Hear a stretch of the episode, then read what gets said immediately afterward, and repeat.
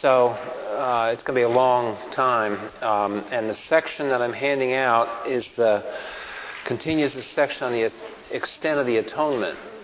Um, after we get through this chapter, there's only about one, two more pages left, and we'll be done the chapter on the death of Christ. But I'm going to add an appendix, Appendix C. We already have Appendix A on the Trinity from last year, Appendix B on the Son of Man, the Son of God.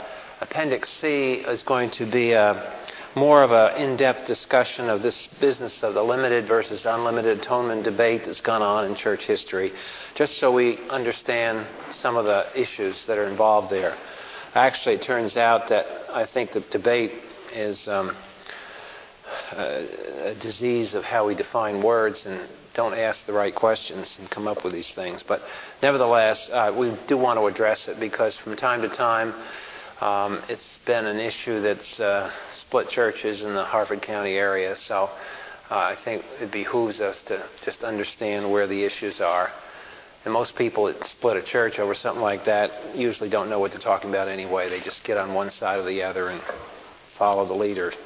Um, so it, it's not an easy issue to deal with, and I, I think it's appropriate to spend a few nights in, in this appendix that will be on, will supplement what we're doing now tonight. Let's have a word of prayer as we begin.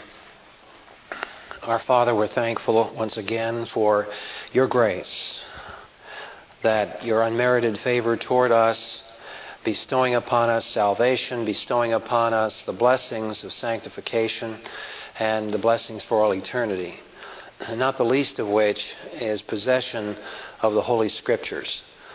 We thank you for, the illuminating ministry of the Spirit, who is also the author of those Scriptures.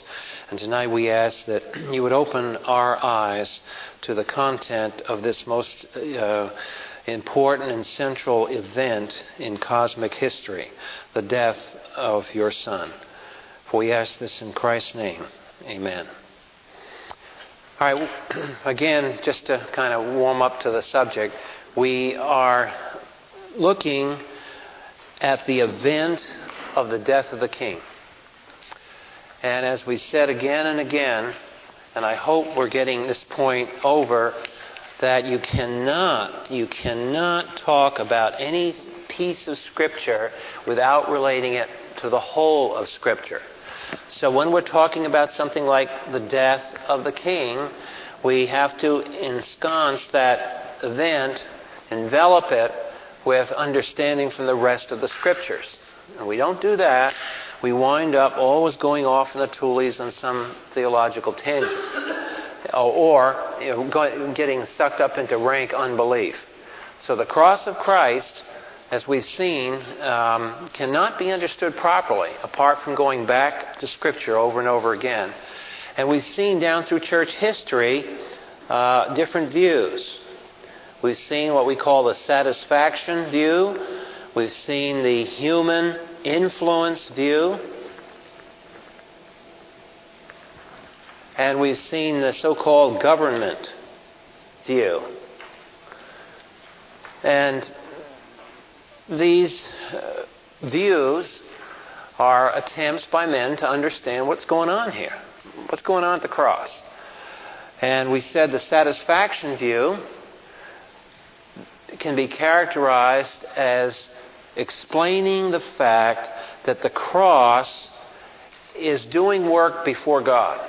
The satisfaction view has nothing to do with the satisfaction of man. It's the satisfaction of God. And so whatever happened on the cross was directed toward God, not toward man. So this is a, uh, a God view. This, this relates the cross to what was happening with God. The human influence view says that uh, Jesus Christ's death on the cross is a witness of his dedication to his mission and so forth. So the human influence view is man centered. And has come down in church history to be characteristic of liberal churches.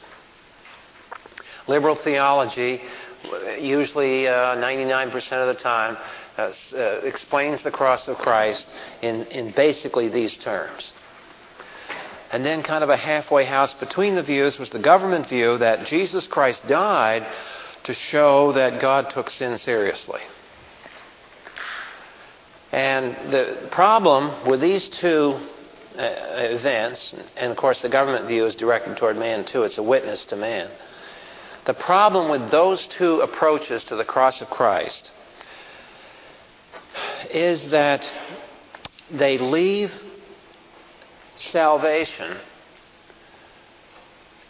as something that is either trivial, because all we do is repent of our sin and God says, oh, goody, and just goes on from there. Um, or they don't just treat sin seriously at all. So the, the, these two views are very weak in that respect. But as always in the in the big spiritual battle that goes on, there's always an element of truth in some of these things. Remember, Satan can't mislead unless he has truth. He has to have pieces of truth or his counterfeit doesn't look like anything. I mean, Satan doesn't come in with a name tag. And he always has elements of truth in what he uses to, to, to divert our attention. And there are elements of truth here. And what we always have to watch out as Christians is when we say that's basically a, an unbelieving view, we always have to say, yeah, but in order for it to be attractive to Satan's agenda, it's probably got pieces of truth in it. So, what are the pieces of truth in it? Well, we said the human influence view is very clearly taught by Jesus himself. If I be uh, put on the cross, I draw them into myself. So, is there a human influence of the cross? Yeah. Were you influenced by the cross when you became a Christian? Yeah. Well, then didn't it influence you? Yes, it did. So there is a human influence. But here's, here's the deal the influence that it has exists only because of the satisfaction. It's because of what the cross does before God where it has a bona fide influence on us, a godly influence on us. You see, the problem here, and this is a good illustration of, of biblical thought versus unbelief. This is an excellent illustration of this.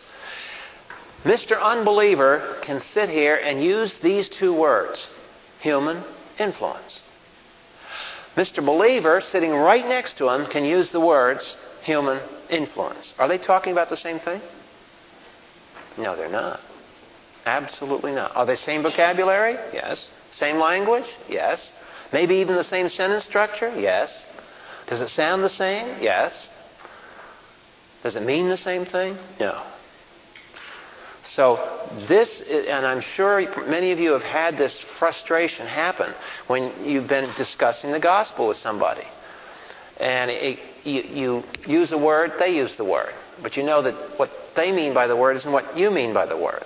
So then you're sitting there and either have to spend hours, where, you know, what is going on here? You know, you get into kind of a semantic slime where you're sliding all over the place and you can't come to grips with it.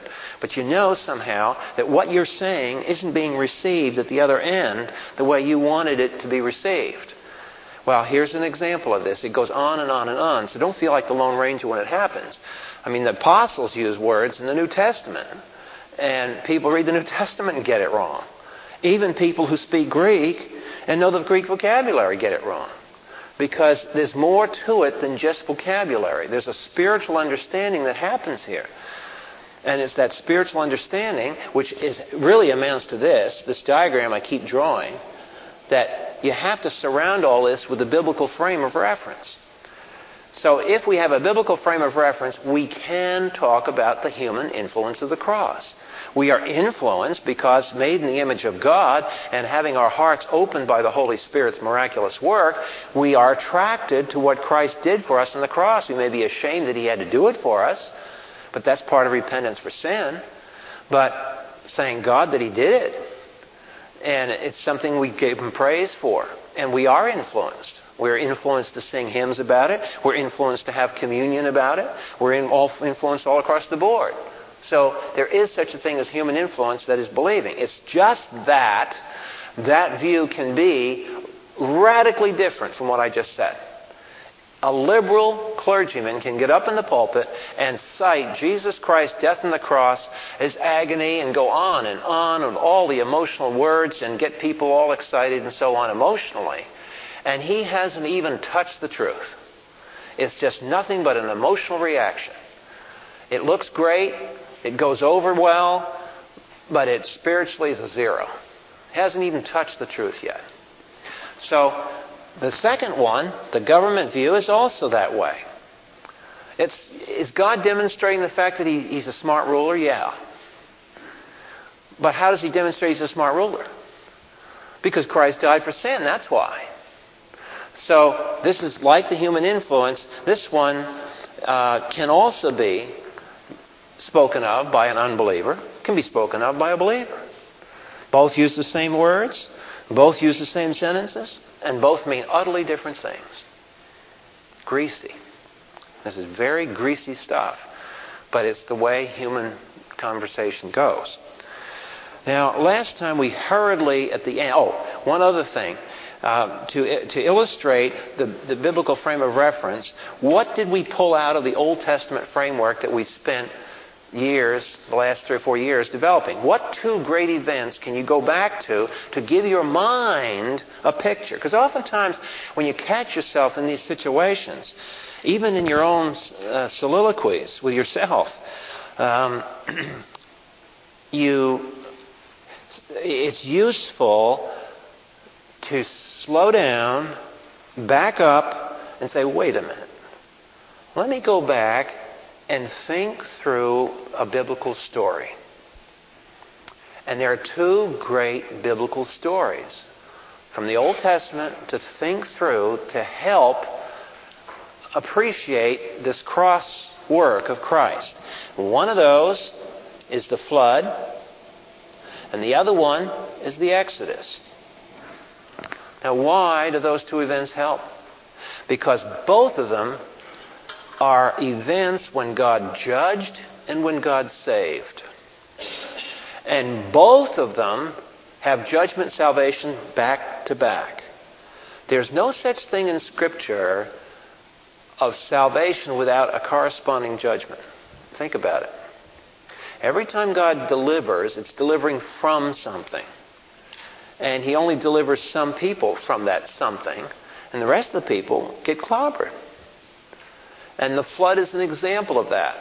He saved only eight people. And everybody on this planet was destroyed. There was judgment upon the unsaved, and there was salvation for the saved. And it was done through water and the ark. Now, in that situation, was there a genuine saving, or was it just a human influence? Well, people weren't too impressed with Noah's ark building. Obviously, they didn't win many people to the Lord. And for a hundred and some odd years, the guy sat out there and his family, and they built this thing. Maybe they hired contractors to do it. I don't know, but they built it. But what did it influence? There were only eight people that were influenced enough to go into the ark.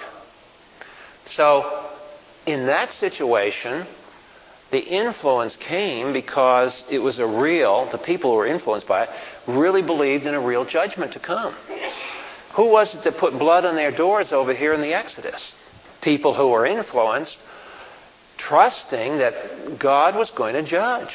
And I better put blood on my door or I'm not going to make it through this thing.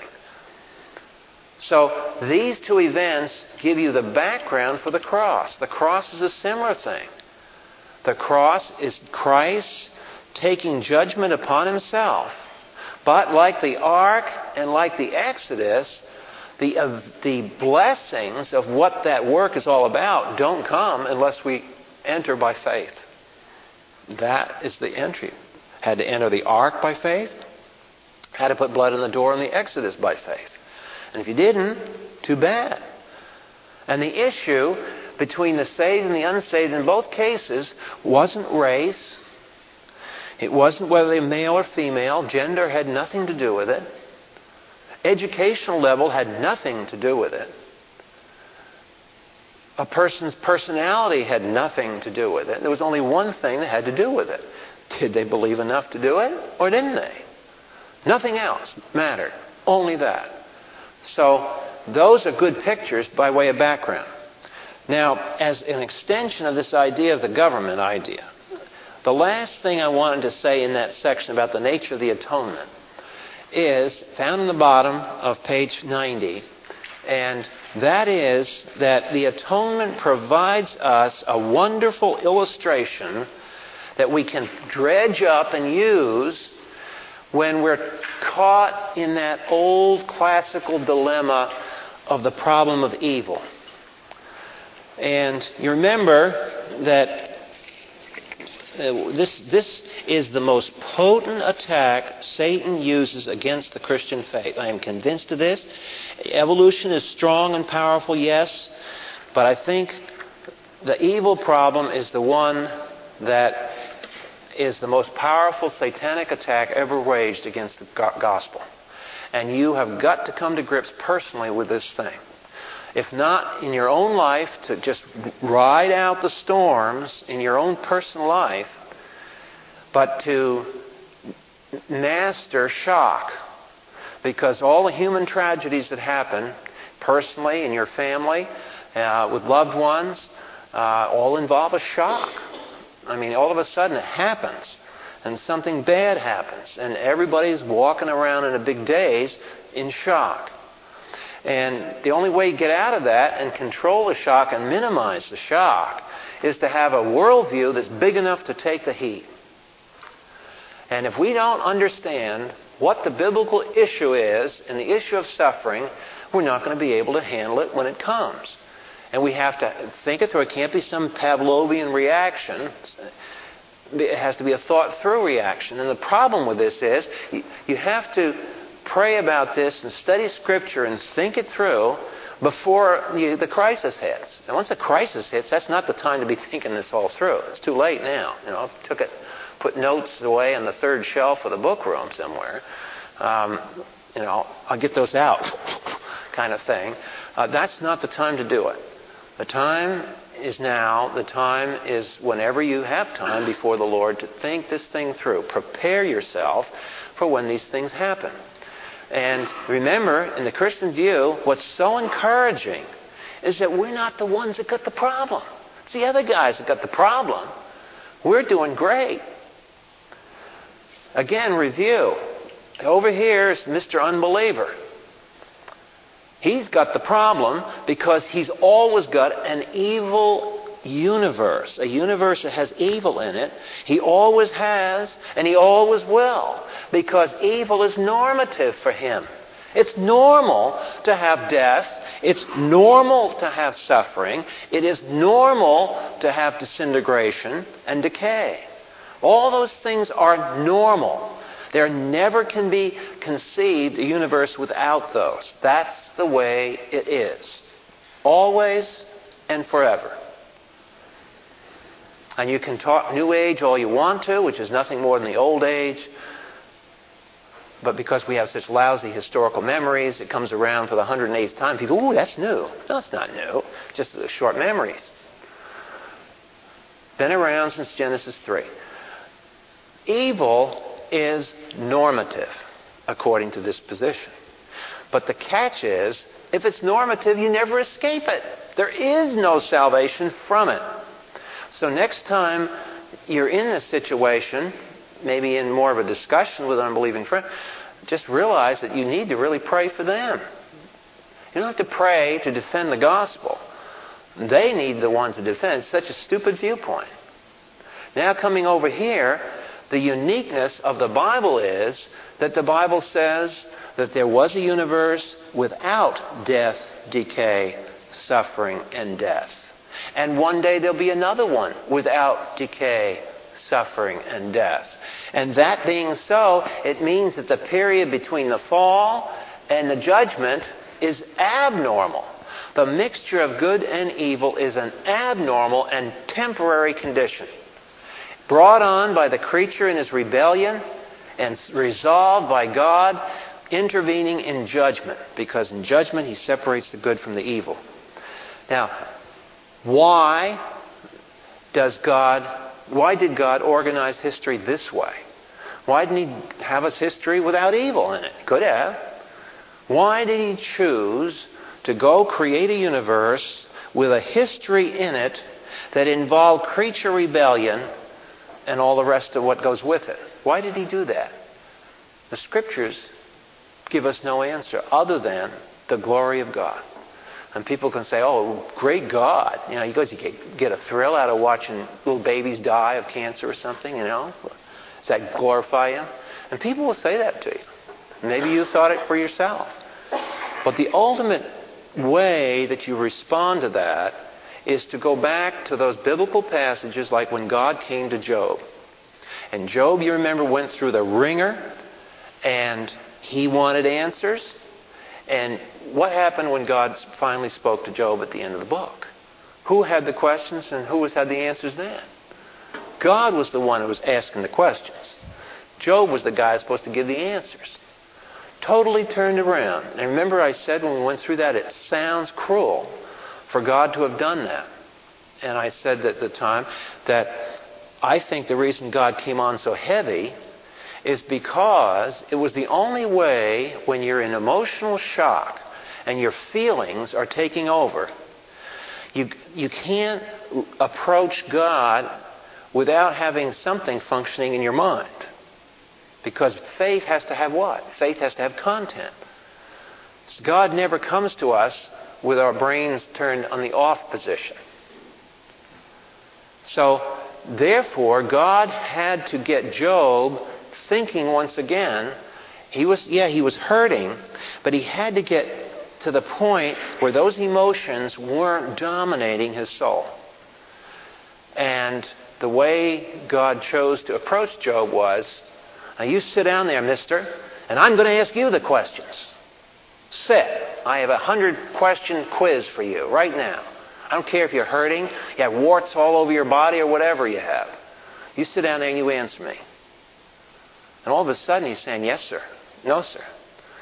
And he comes out to the end and he, and he realizes that he was all screwed up. But the process that God used was never to answer Job's question. That's the interesting thing. Job's questions that he's raising aren't answered directly. They're postponed, they're put off because God says, You're going to trust me. I am the creator, I am the potter, and you are the pot. And I make you the way I want to make you. And that's my right. And if you have a problem with that, we can't go any further. You accept that, and I'll, we'll, we'll have some conversations.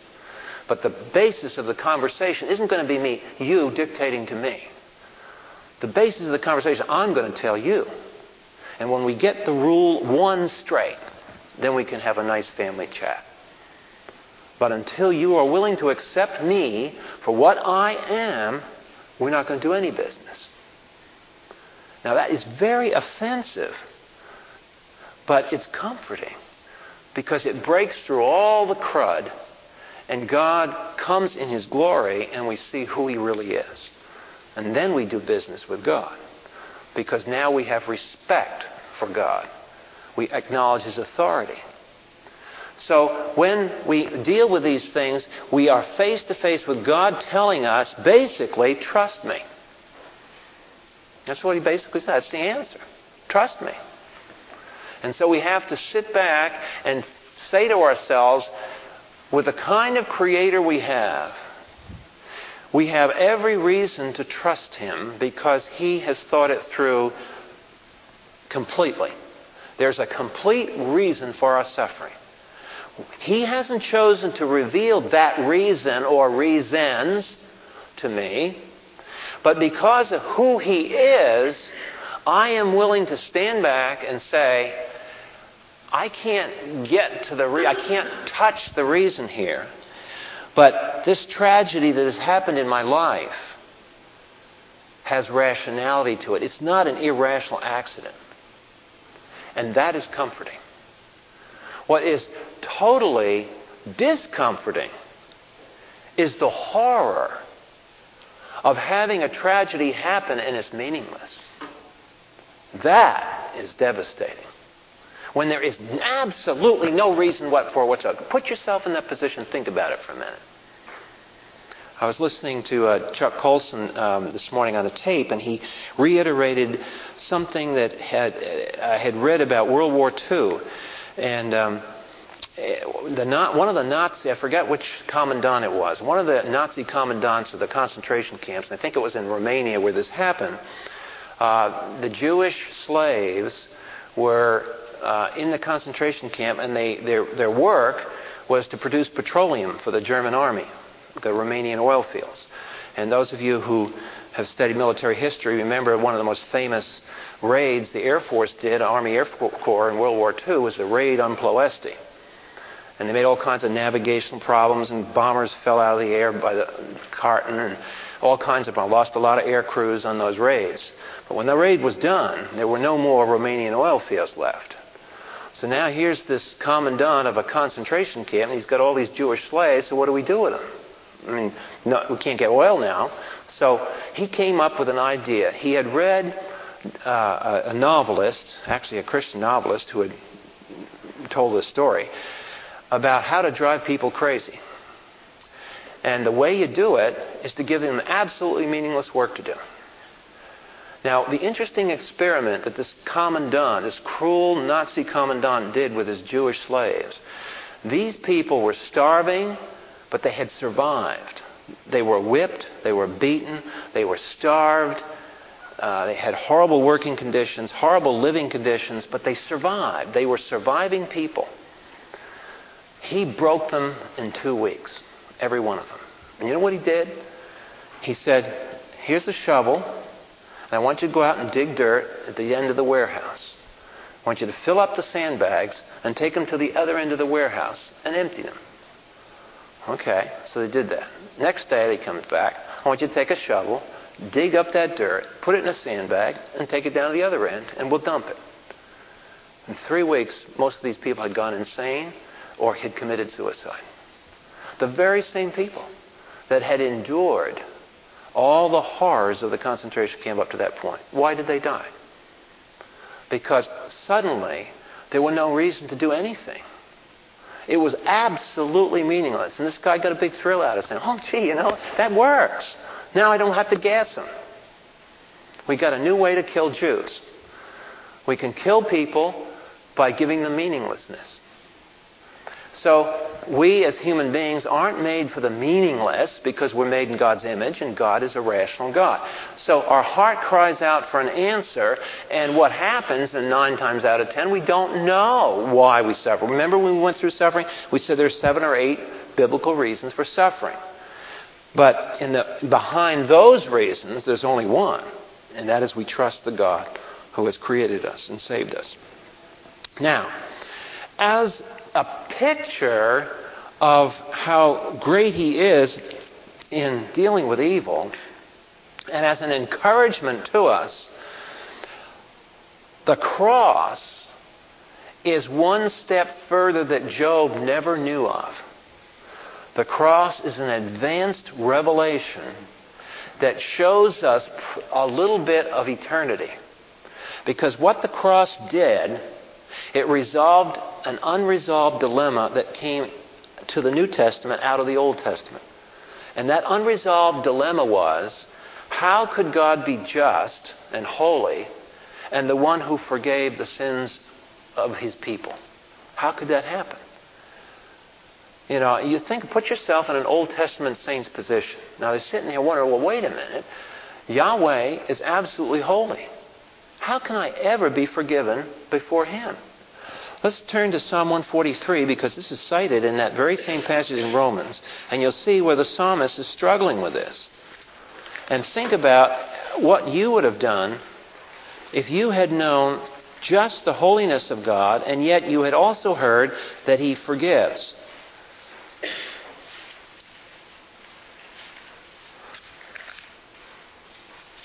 And you you were a literate person. Your mind hadn't been destroyed by watching too much television. And in Psalm 143, you have a verse here. In verse 2, this is quoted by Paul in the Epistle to Romans. So Paul knew about this tension in the Old Testament. So he goes back to this Old Testament psalm, and what does it say? And keep in mind that here's a psalm of David. And David says in verse 2 Please don't enter into judgment with thy servant, for in thy sight no man living is righteous. As in Romans 3. So let's go back to Romans 3 now, where Paul, speaking out of this understanding of the Old Testament and where it left everyone, in verse 26 of Romans chapter 3, Paul points to this resolution. He says, using words that you would swear came out of the government theory of the atonement, he says, For the demonstration of his righteousness at the present time, notice at the present time, not before time. Here's a progress of history. God's revelation increases as time goes on. At this present time, that he might be just and the justifier of the one who has faith in Jesus. How could God do that? He did it because somehow the sins of the sinner were transferred onto the cross and received their proper judgment. And of course, the, the darkness came across, so nobody saw what was going on. But in some fantastic way, the cross resolved this whole issue. And so sin was transferred to the cross and judged on the cross. That's the substitutionary vicarious atonement of the Lord Jesus Christ. Right here, the judgment happened. And, and as, when that benefit comes to you and to me, it means never, for all eternity, will we ever face a judgment for our salvation. Judgment for uh, evaluation of our works, yes, but not as to whether we're saved or not saved. That has taken place right here. So the answer is Has God been is God just? Has He compromised in any way His integrity? The answer is No, He hasn't. God has holiness here, He has integrity here. Nothing has been compromised. So that's protected. But has have sinners been saved? Has there been salvation? Yes. And that's been checked. Has it been resolved? Yeah. In three hours, it was resolved. So here we have an example of how what can plague believers for centuries, centuries of thought and prayer and struggle with an issue. And in one afternoon, it was all over. Now, if God can resolve such a fundamental apparent contradiction so apparently easy, like he did with the cross. Can we trust him to solve the other things? So that in eternity, when we see all the cards laid out on the table, we're going to be just as amazed as the first believers were when they comprehended what had happened in the death of the king. Wow. He resolved the problem. This is amazing. Could any man have predicted it would have been resolved this way? What remember our memory verse Hebrews 11:3 that by faith we understand that the things which we see do not come out of the apparent causes. It was unpredictable. Our God is a God, a rational God, but He rationally surprises. He, he approaches history in utterly unpredictable ways, just to teach us again that we are not omniscient, we are not God, we cannot predict exactly how He's going to move. Where we can predict how He's going to move, and then we don't believe the prophecy, is when He promises us to do something and then we don't trust Him. It's ironic that in areas where He's absolutely predictable, we don't trust Him. But then we fuss that He isn't going to do it the way we want to do it when we want to predict. So it's all backwards. That's how screwed up we all are. Okay. So now we've worked with the, with the uh, nature of the atonement, and we want to move tonight to the extent of the atonement. So if on page 92, we're going to get into this, and I think the best way of doing it is we're going to look at two verse chains. Middle of page 92, there are two lines of verses there, and I want us to spend a few moments this evening going through these verses. Um, if you'll go to Matthew 1,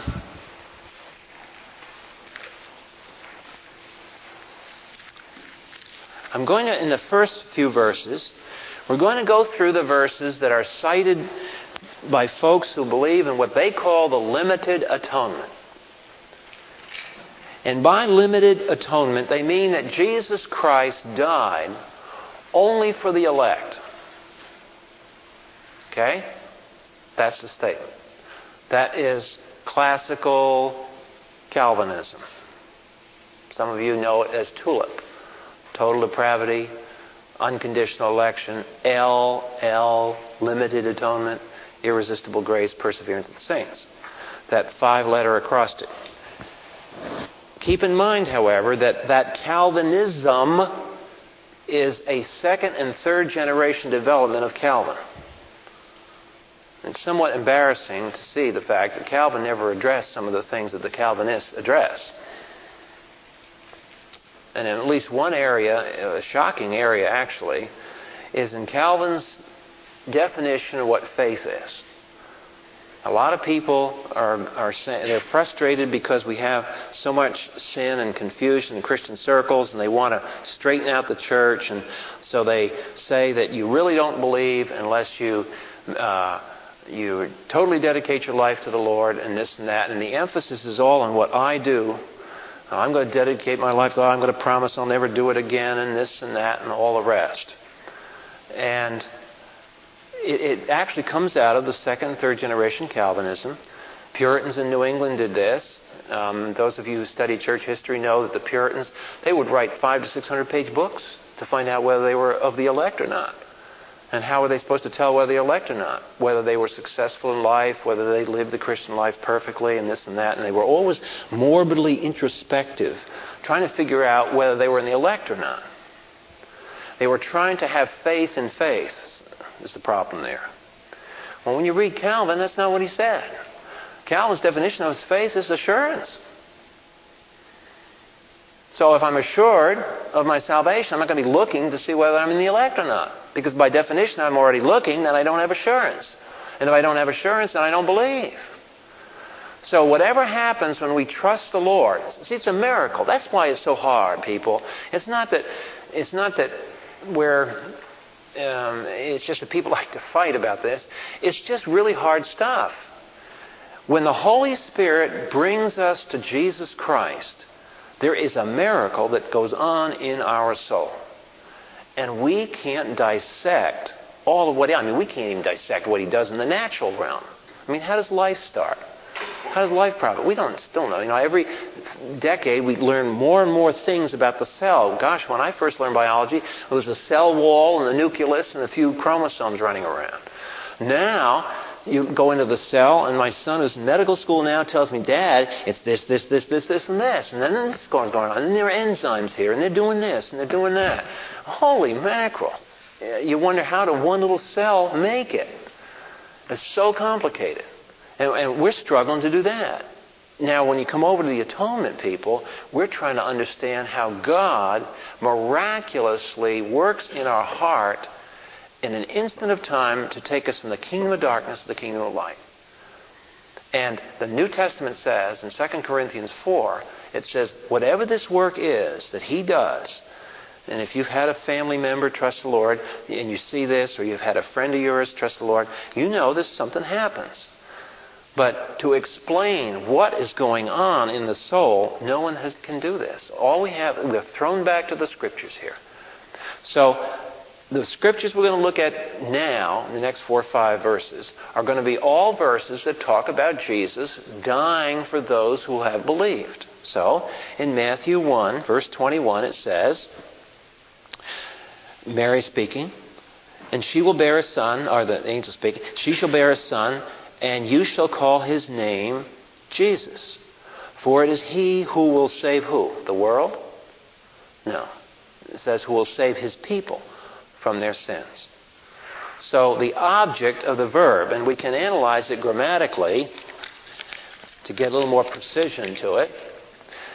What we're doing is we're saying, here's the verb, to save. Now, what is the object of that verb? Save who? This says save his people. Doesn't say Gentiles, doesn't say Romans. It says his people. Okay, Matthew 5, or let's, let's turn to Ephesians 2, verse 15.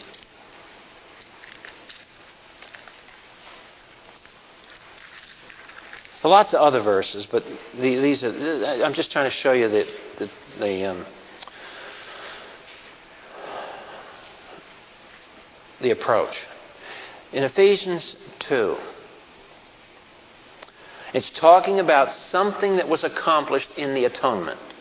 And it says, by abolishing in his flesh the enmity which the law of commandments contained in the ordinances, that in himself he might make the two into one new man, thus establishing peace. And might reconcile them both in one body to God through the cross by having put to death the enmity.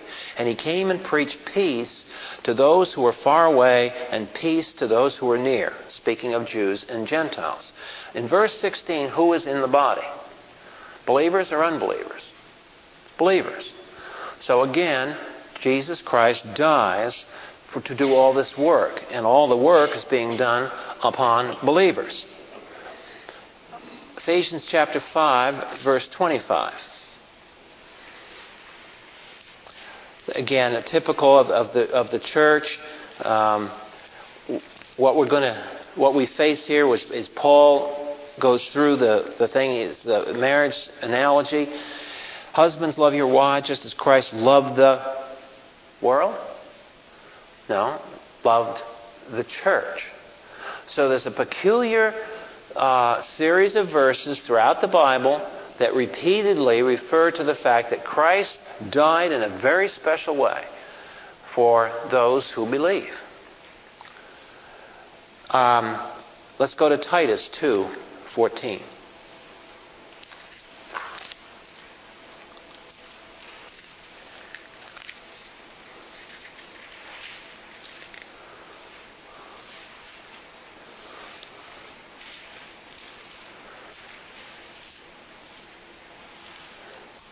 In Titus 2, verse 14, it says, Who gave himself for us that he might redeem us from every lawless deed and purify for himself a people for his own possession, zealous of good deeds.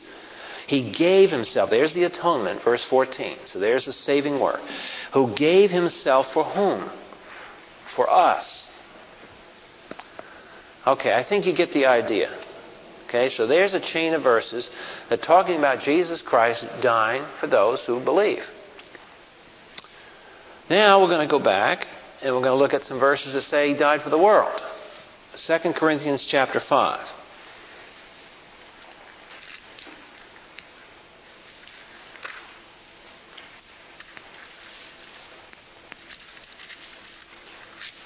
In 2 Corinthians chapter 5 verse 15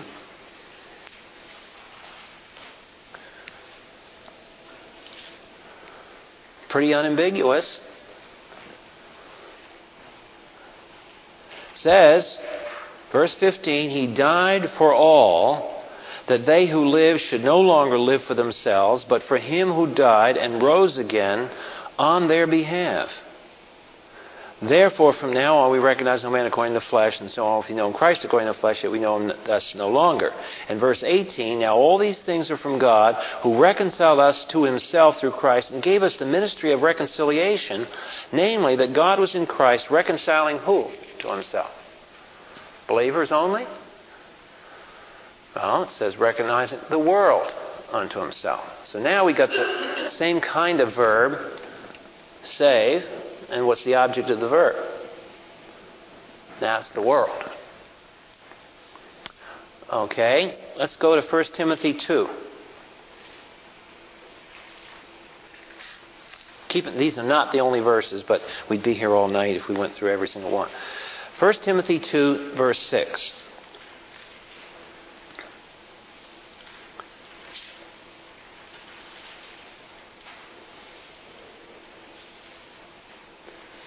It says, who gave himself as a ransom for who?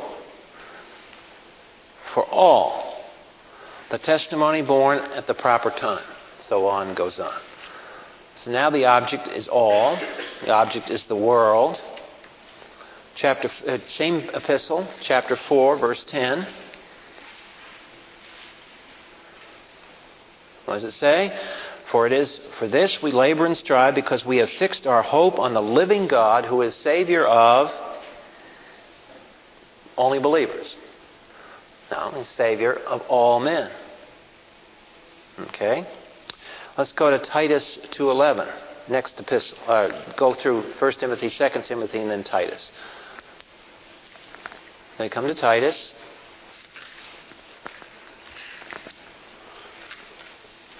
Two eleven. Now, what does this say? It says, "The grace of God has appeared, bringing salvation to all men." So here we are again. Not some men, not believers, not the church, but to all men. Now, finally, one other verse, 1 John 2 2.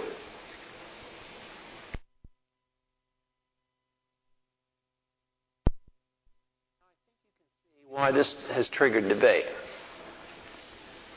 And it's not just one of these little theological things, well, gee, how many uh, angels on the head of a pin or something? Um, there's some serious repercussions that can come out of this if you get on the wrong track. Let's, uh, let's look at the limited side of the controversy for a moment. Now, let's look at some of the good things that are being said here. If Jesus Christ died to save the elect, and by the elect now, I'm talking, I'm using that word synonymously with believer. I'm not meaning to get into all kinds of predestination arguments and so on today, okay? Just a title for believers. If God, if Christ dies for the elect or for believers, is he successful? Well, by definition, yeah. If he dies for only believers, then is his death wasted on unbelievers? Or said another way, if Jesus Christ dies for this person, this person, this person, this person, they're all believers, is, has his work been frustrated or limited in somehow by man? No, because he didn't intend to save all in the first place. Keep in mind, these are the reformed people now. What are they big on? Uh, sovereignty.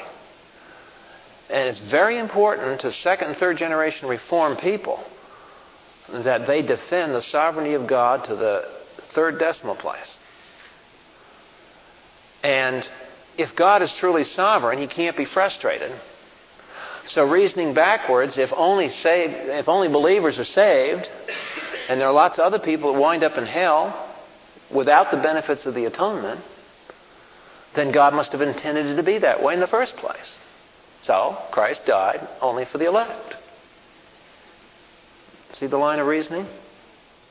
And the, the, their, their, their passion and interest is, is trying to say that God didn't intend to do something and then man frustrated it. And so God sits in eternity saying, well, 35%. That's not bad batting average.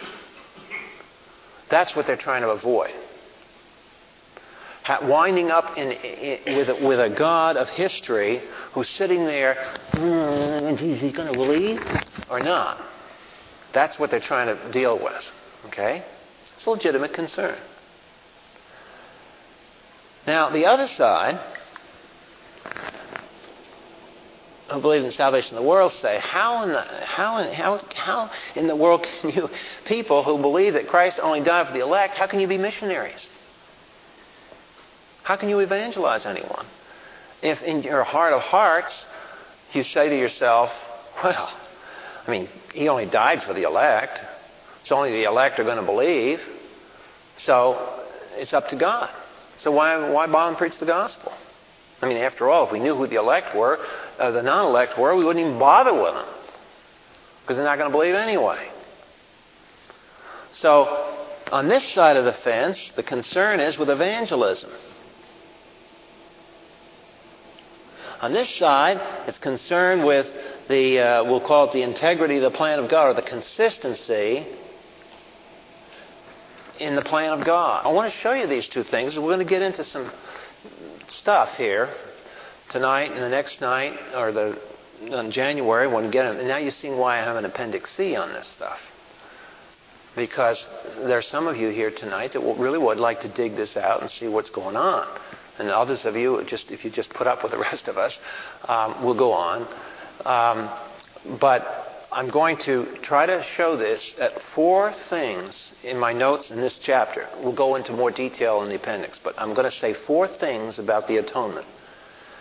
And I introduce them to you this way because I want you to realize that I'm saying this, tr- trying to be very careful in what I'm saying.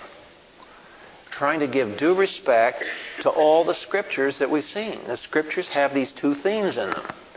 Now, we know enough of our God to know that we don't have a contradiction in Scripture. So, as always, we're dealing with sovereignty and responsibility again.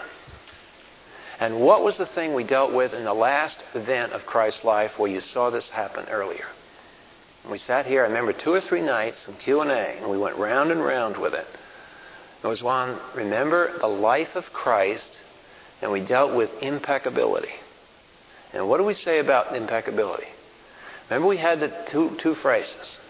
Was Christ, which of these two sentences describe the Lord Jesus during his lifetime? Was he able not to sin? Well, everybody says, yeah, he was able not to sin. Was he not able to sin?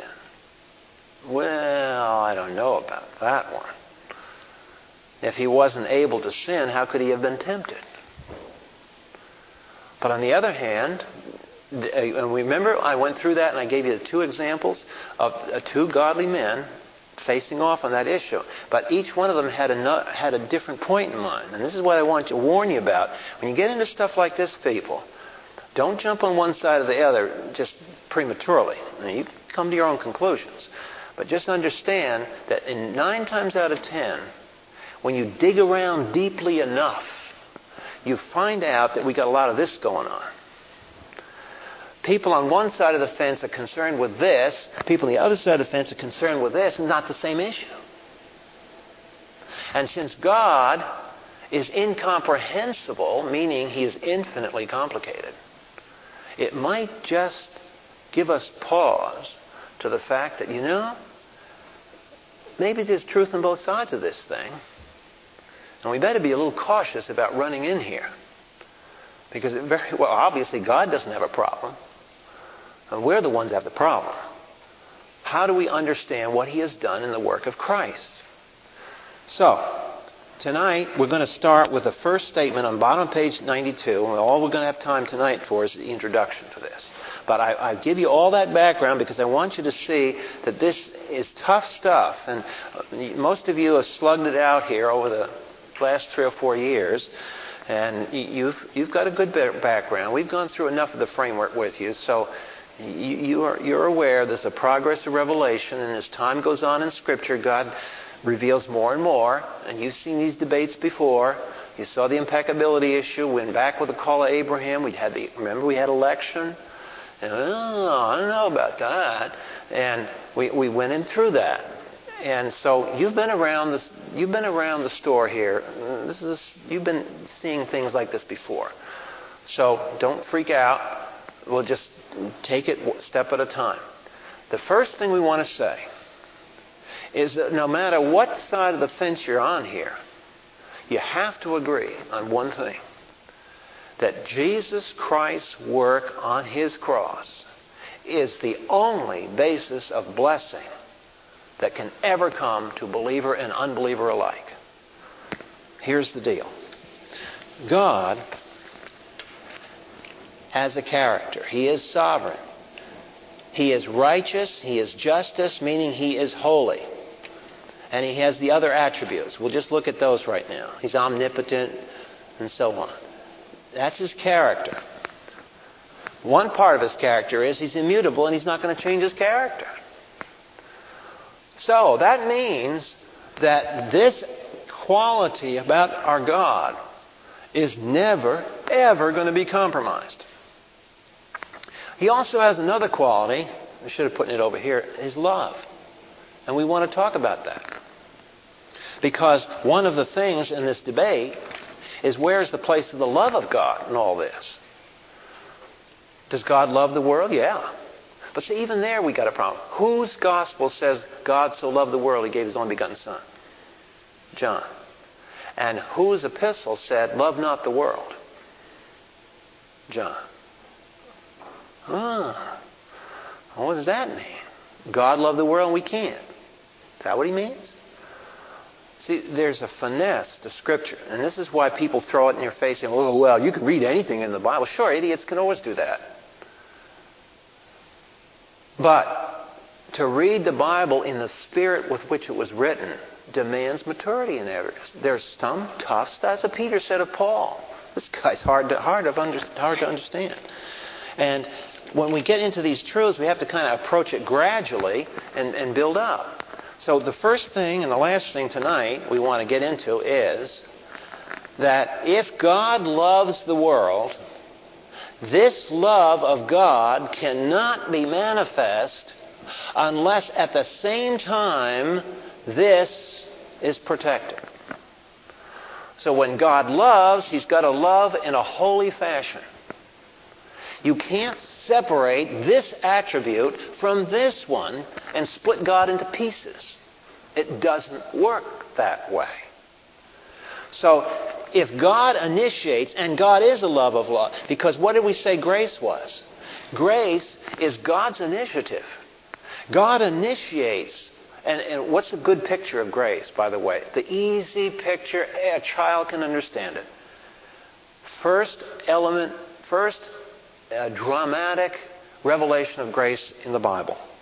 It was in Genesis when Adam and Eve were hiding in the bushes.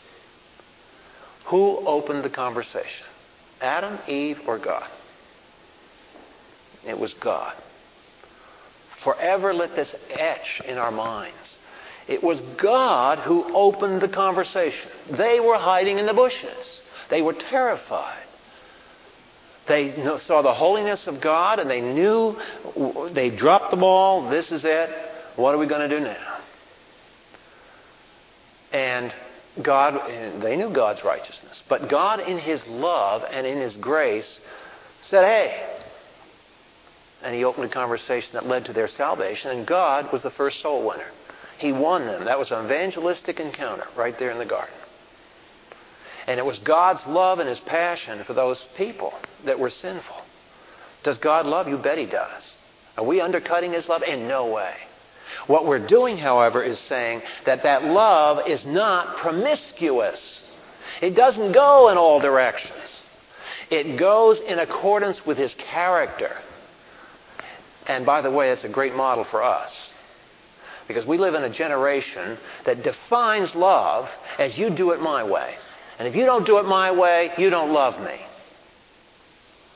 A whole generation of school people raised this way. You don't love me because you won't let me do what I want to do. No. Love, real love, has character behind it. And this is the great model of what real love looks like. God in the cross did set up the cross. He did set up the cross to save. He did set up the cross to bless all men.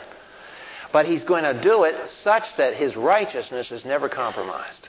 And that's why this leads to the most obnoxious most repulsive thing about our Christian gospel that just infuriates our non Christian neighbors.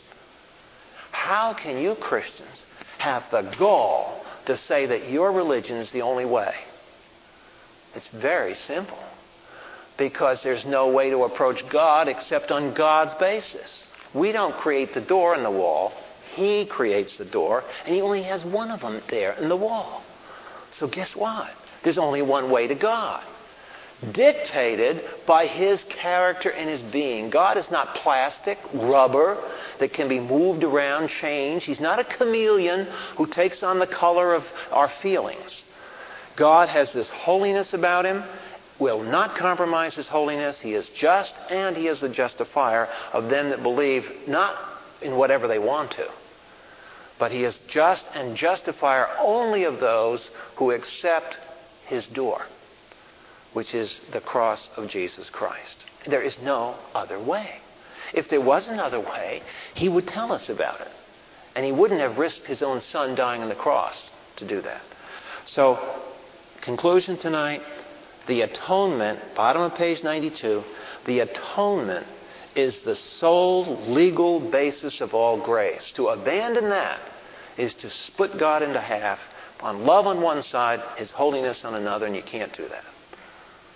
Father, we thank you for your so great salvation, and as we take our, our little childlike steps around to see and to explore just the surface of what you've done for us, may your Holy Spirit give us an appreciation and admiration for your being, for your genius, for your grace, and for your love toward us.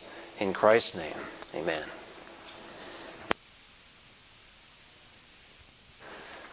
We have a few minutes, so maybe we can, if I didn't make something clear or good it up, too bad. Um, we're, we're, we're trying to finish up now the death of Christ, and of course, this raises all kinds of interesting issues when we get into the benefits of the atonement. Um, so, are there any questions that you'd like to pursue? If we can't finish tonight, obviously we can try to incorporate that area in our, our January 20th and on. Yes, Debbie. Um, doesn't the um, just the, the basic basicness of limited atonement really um, go against the justice of God?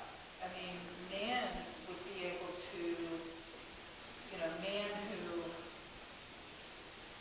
was did not have his sins atoned for on the cross could could um, accuse God of, of not being just or fair. Well, uh, let me. Let me. I, I'm, I'm trying to be fair to both sides of this conflict as I give you these answers because um, obviously in the notes I'm, I'm going to try to show what's good about both sides here uh, without winding up, hopefully, in a contradiction. Um, the answer to that question, and that's a classic objection to the limited atonement view, that it's unfair, that ultimately someone could argue that, well, Christ didn't die for me, so I mean, hey, what do you want from me? Uh, and besides, you, you, you know, you died for them, but you didn't die for me, um, kind of thing. Classical Reformed theology usually answers that by saying that the basis of the condemnation of the person, of the non elect person, is the fact that he's sinner.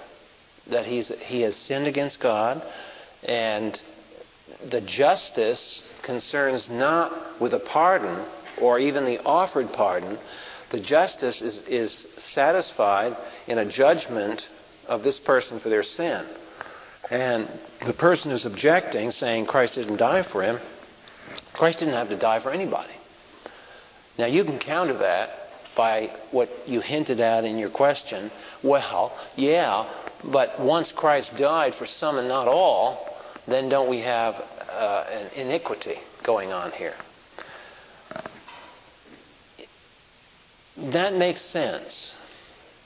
And uh, it also is related to doesn't it isn't it true not just of his justice that is limited in this kind of a thing but his love uh, does not love everyone?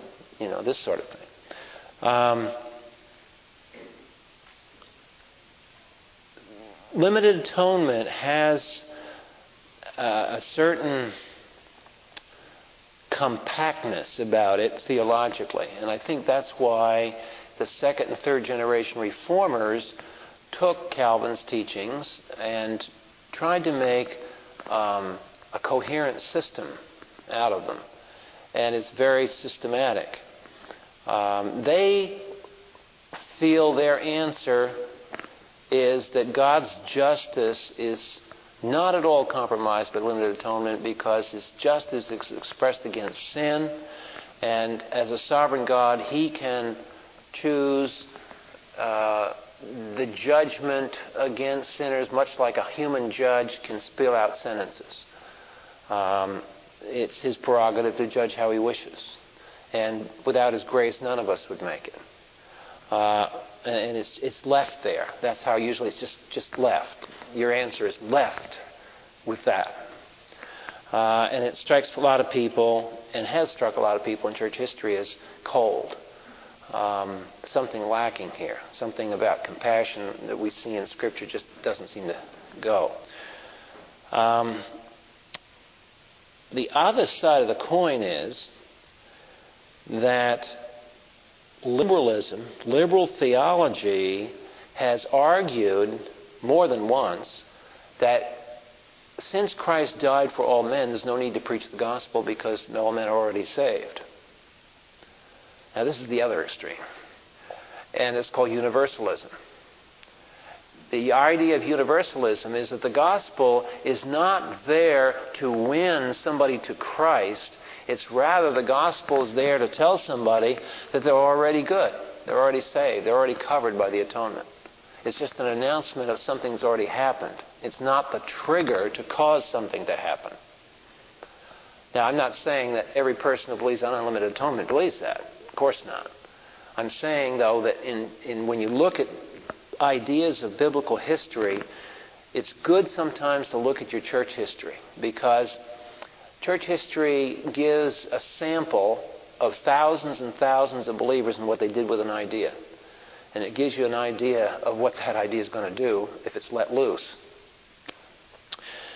Um, historically, the missionary enterprise has come out of what do you suppose? Which side? Unlimited. Where the doctrine of, unlimited atonement has, has taken hold has generally spawned missions.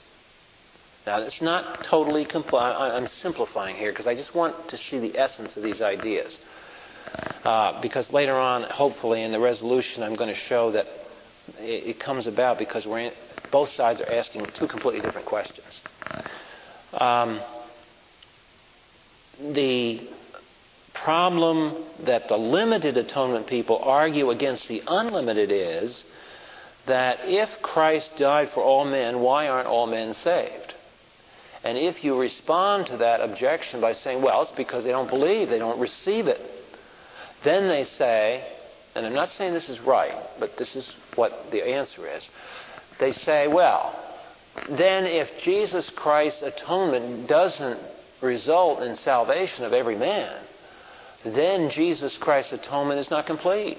It's, it's something that is partial, it's only potential, and then must be supplemented by some meritorious act of man. So here you have the complete and finished work of Christ for all men, and then to that we add this little thing called faith. And faith, they claim, becomes a meritorious uh, additive. So now God and man together are involved in salvation. And that's the, that's the argument. Now, I hope to clarify what's wrong with that statement a little bit later. But uh, what I guess we're saying here is if you hold to the limited atonement, I think, as Debbie points out, you feel there's something, there's something not like the God that I know Scripture reveals him to be here. But if you go to the unlimited atonement without discernment, you, you can wind up in universalism you're not careful. Or you wind up with, this, with the atonement doing only part of the work, and then man has to come along and add to it, sort of, with his, with his agonizing repentance and this and that and all the rest of the promises he makes God and, and so on. Meritorious works. Or in the Catholic tradition, uh, that we merit the merit of Christ by doing things in our church, Mass, and so forth. Um, so that's that's where people coming from in this this debate. Um, it's sad, but it has split churches, and I, I, just that's why I say I'm spending time on this because in Harford County it's been responsible for more than one church split. Uh, I, I hope that that that shouldn't have to happen.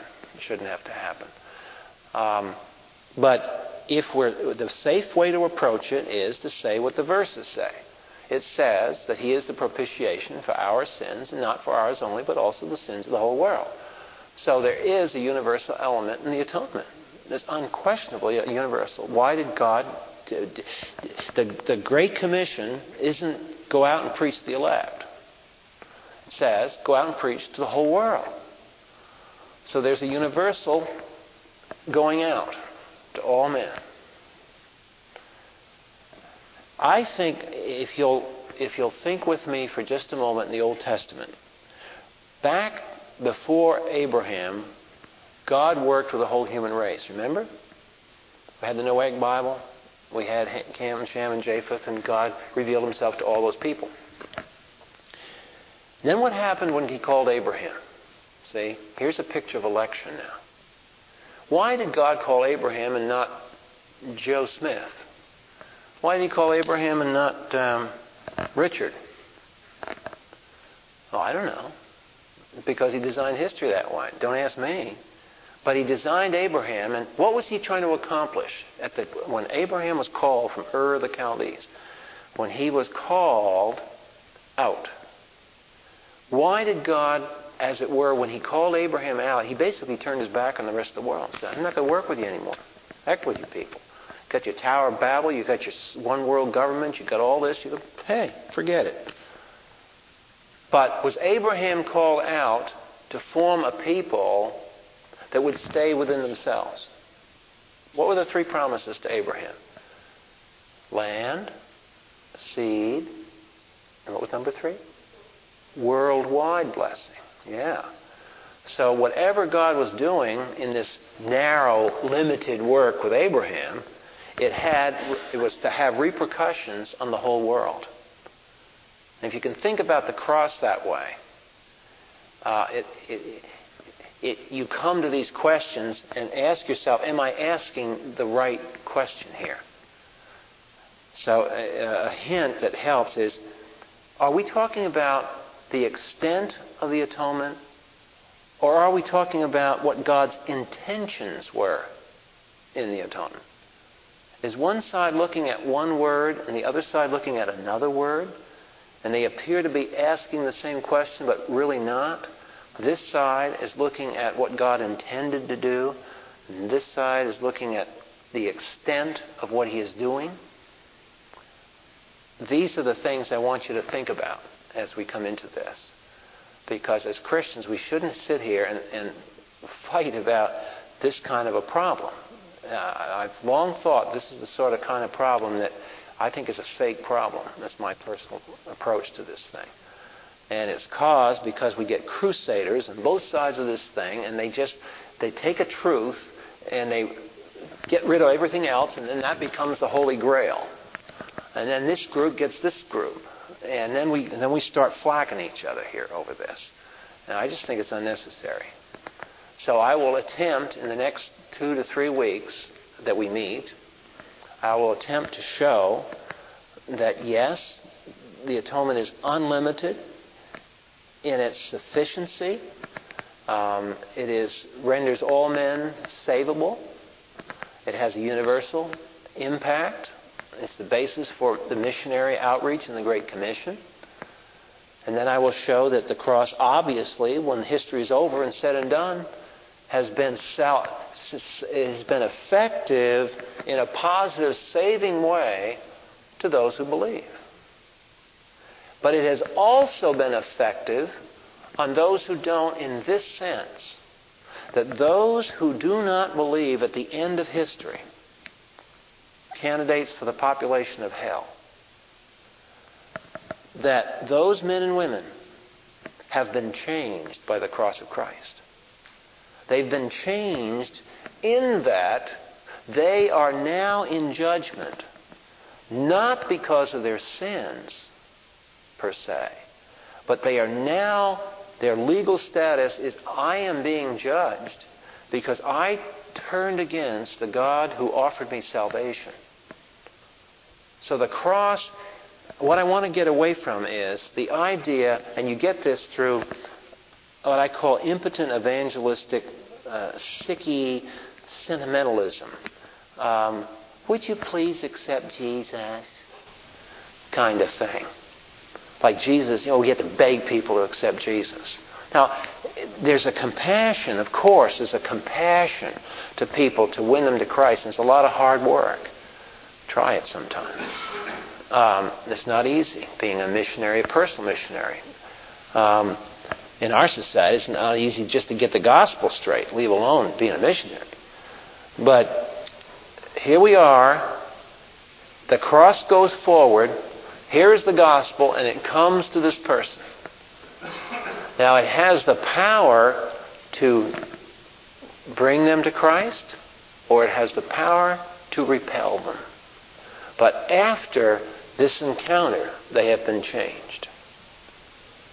So that the gospel, far from being, oh, won't you please accept Jesus kind of thing, it's far, it's a commanding power of God that says, here is my son. What do you do with him? And you can't be neutral. Now, who has the agenda? God has the agenda. And now he, puts this on, and, and you know the boat's leaving the dock now. You know, now now what are we going to do?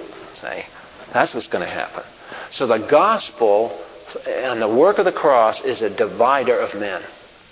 It damns and it saves, and that's the theme of the ark. There were people excluded from the ark when the door shut, and they were judged. And they were judged not just because there was water. They were in the water because they rejected the ark. So that's what we're trying to grapple with in all this, is to see come out, I hope, with a very potent picture of what evangelism based on the cross of Christ is all about. It's a dividing word. It's very sobering to realize this. It's a dividing word for all people. So that's uh, that's where we're going to head, and um, I'll have a hope have a Merry Christmas and um, godly Christmas, should say, and uh, I'll see you on the twentieth.